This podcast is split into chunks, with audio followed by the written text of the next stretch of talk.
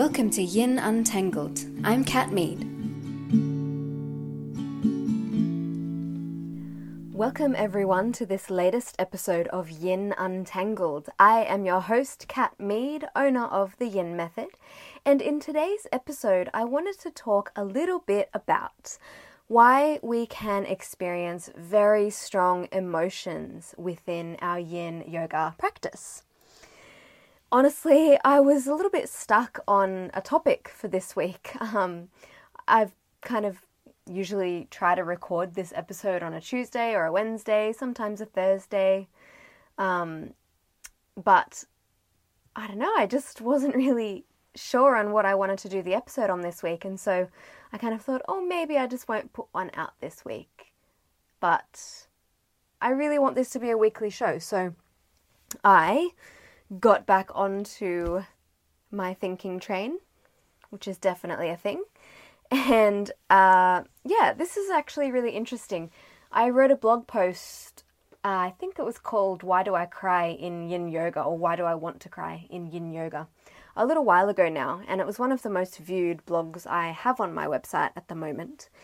And it's because it is, it's a really interesting topic, and I think anyone who's been to a yin yoga class has likely felt those moments where some kind of emotion has hit them, uh, often out of the blue.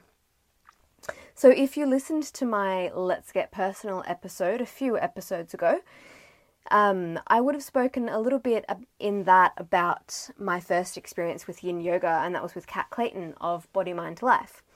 And I can't remember actually if I did tell this story or not, but we did an eight minute shoelace on each side. And I remember being in this pose and this huge wave of emotion hitting me. I just wanted to cry, but at the time I didn't know that that was a thing that happened in yin. And to Kat's credit, she did go back and say, well, she didn't go back and say because you can't go back in time, um, she did say later on, you know, if emotion comes up when you're in these poses, let it out. And I was like, ah, okay. So I kind of wish I had let it out in the shoelace pose. But at the time, I was just like, well, that's weird. I can't be in a yoga class crying. What's wrong with me? And so it's it's a really interesting topic to me to come back to this idea that sitting in a static, still slightly uncomfortable pose can make us feel strong emotion. So, why?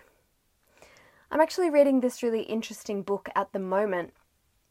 It is called Burnout, and it's a guide to moving through a stress cycle, basically. And they talk about how we store emotions in the body and how we need to complete the cycle of stress to get them out of our body. So, in this example, um, they talk about the stress response or the stress cycle as being like a tunnel. So, we have the start of the tunnel where we start to feel the stress, and then we go through the tunnel, we go through the experience, and we feel it all, we let it all happen, and we come out the other side. But what happens for a lot of us is that we start some kind of emotional or stressful or anxious response to something and we shut it down. Now, that means we get stuck in the middle of the tunnel and we never make it through to the other side. And when we're stuck in the middle of the tunnel, it's essentially somewhere in our body is holding on to that emotion or that stress or that anxiety that we haven't let ourselves feel, we haven't let ourselves work through. I, I really like this analogy. I think it makes total perfect sense.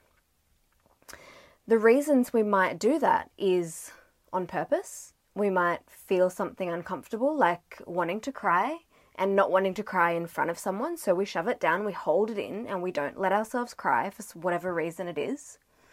An example they use in this book is you know, you might be walking down the street. Now, this, this book, this burnout book that I'm reading about stress, um, is very much geared towards women. So this is obviously a an example geared towards women.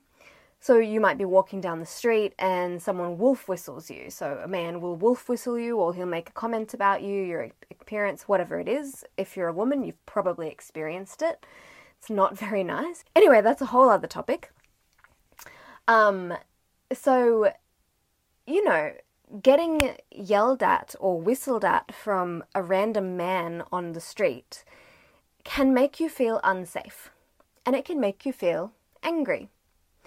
But in those situations, getting angry and, you know, confronting the man or whatever it is you want to do may not actually be a good course of action because you never know how that person, that random person on the street, is going to respond to you responding the way you want to respond. So, again, that's another stress response or emotional response that we shove down into our system to, in inverted commas, deal with later. The problem is that most of us never go back to deal with that emotion, so it gets stuck in our body. How so how do you deal with emotion? In that example so let's go back to that example of walking down the street and being wolf whistled. So it happens you feel angry and you want to do something about it but you don't because you know that that might put you into an unsafe or vulnerable situation. And then you keep walking you get home and you punch your punching bag or you punch a pillow and you get that anger out or you scream you're just like you know you yell at the man in your kitchen you know the uh, imaginary man in your kitchen that you wanted to do on the street.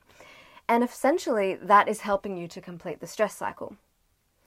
But as I've already said, a lot of us don't do that. We push the emotion down, we push the stress down somewhere into our body, and we never deal with it. So, the ways that we can complete this stress cycle to move through the tunnel to get to the other side are through doing things like physical exercise. It can be a yoga class, maybe you go swimming, maybe you go for a walk or a run or a dance or whatever it is. You do some kind of physical movement to get the stress out of your body. So, stress and stressors, so stress itself and stressful events, are two different things. This is simply talking about getting the physiological or the biological stress response completed in your actual physical body.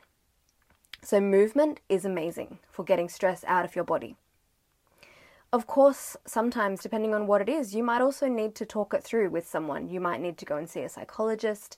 You might need to get help for trauma. Whatever it is happening, you might also need to get help as part of that stress cycle completion to get through the tunnel, to work it through, to get it out of your being.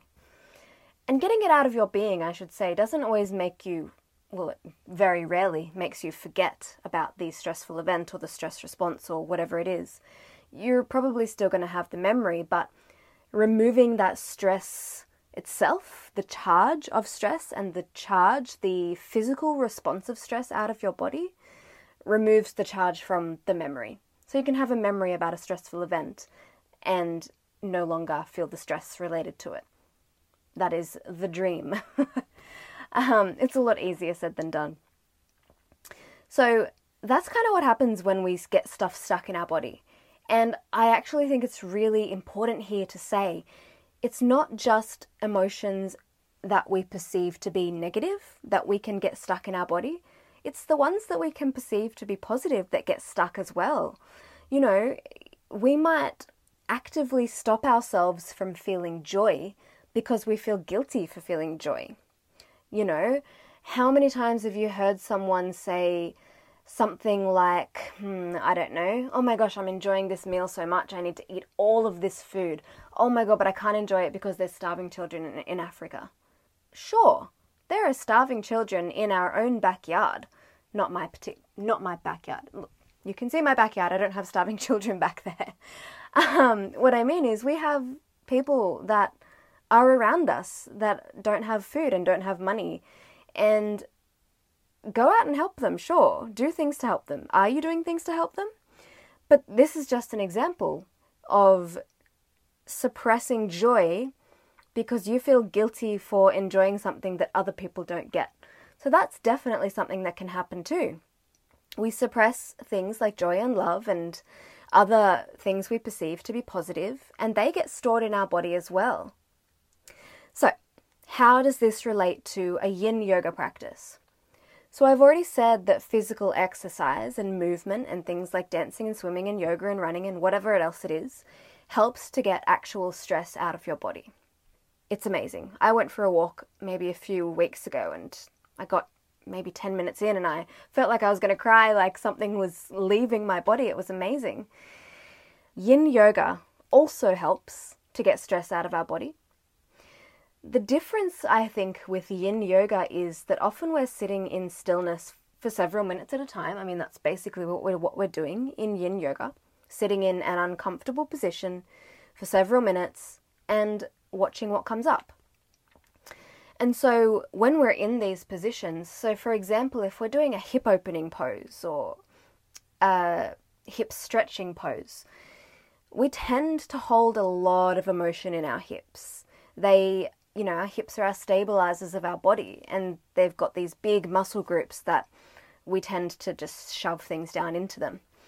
And so when we're in shoelace, for example, the pose that I often get a, an emotional response in, we have the time to not only let that stress slowly be released out of the tissues because we're stressing our tissues, we're gently moving them without moving our body, essentially. We're not only releasing it, but we're also letting it come up to the surface to witness it and then actively, intentionally let it go. Which, again, is much easier said than done. It's very easy in a yin yoga practice, especially if you're in a class that's full with other people, to shove things back down again, to not let yourself look at them, to not let yourself cry, to sob. Maybe you need to laugh. Maybe you need to let the joy bubble up. Maybe you need to, I don't know, whatever else it is. Maybe you need to let yourself feel angry in a yin yoga class. I've had classes where I've been teaching and I've been doing poses that are very challenging and I can feel some people having the anger come up, the frustration. And I absolutely encourage it. And I've had poses, it was actually one very specific example where one of my students put her middle finger up at me after the pose because she was so frustrated. But she needed to get it out, and she did get it out. She let it come up, she let it come out, and she just happened to, you know, be like, that was so frustrating at it wasn't directed at me, but it was, you know, I was in front of her at the front of the class. Um, so I actively encourage people to let themselves feel really uncomfortable shit when it comes up in a yin yoga class because it helps us to get it out of our body, to get through that tunnel, and to come out the other side of an uncomfortable, stressful event. That is a pretty basic explanation of stress and the stress cycle. There's obviously so much more to it than that but basically talking about the stress cycle and how we shove things down into our body, the reasons why we might shove things down into our body, and then how they come up and out and how we need to let them come up and out is really important to know coming into any kind of physical movement or yin yoga practice. Let me know if that doesn't make sense. Sometimes when I waffle on, I've got no notes for this episode. It doesn't always make sense. But again, if you're hearing this, I obviously thought that it made enough sense to put it out to you. okay, that's emotion in yin yoga. We get these little things stuck in our body, sometimes big things stuck in our body, and when we get into our tissues and we start to stress them, the emotion, the stress comes up to be seen, to be dealt with, and released so that we can finish the stress cycle. So important. If you're in a yin yoga class and something comes up, let it up let it out, and keep going.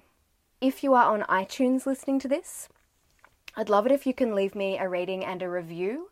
Uh, it helps other people to know kind of what the show is about, what they're in for, if they're going to like it or not. So that would be amazing. Please, please do that. And also, you know, it would help me go up higher in the charts, um, which is nice.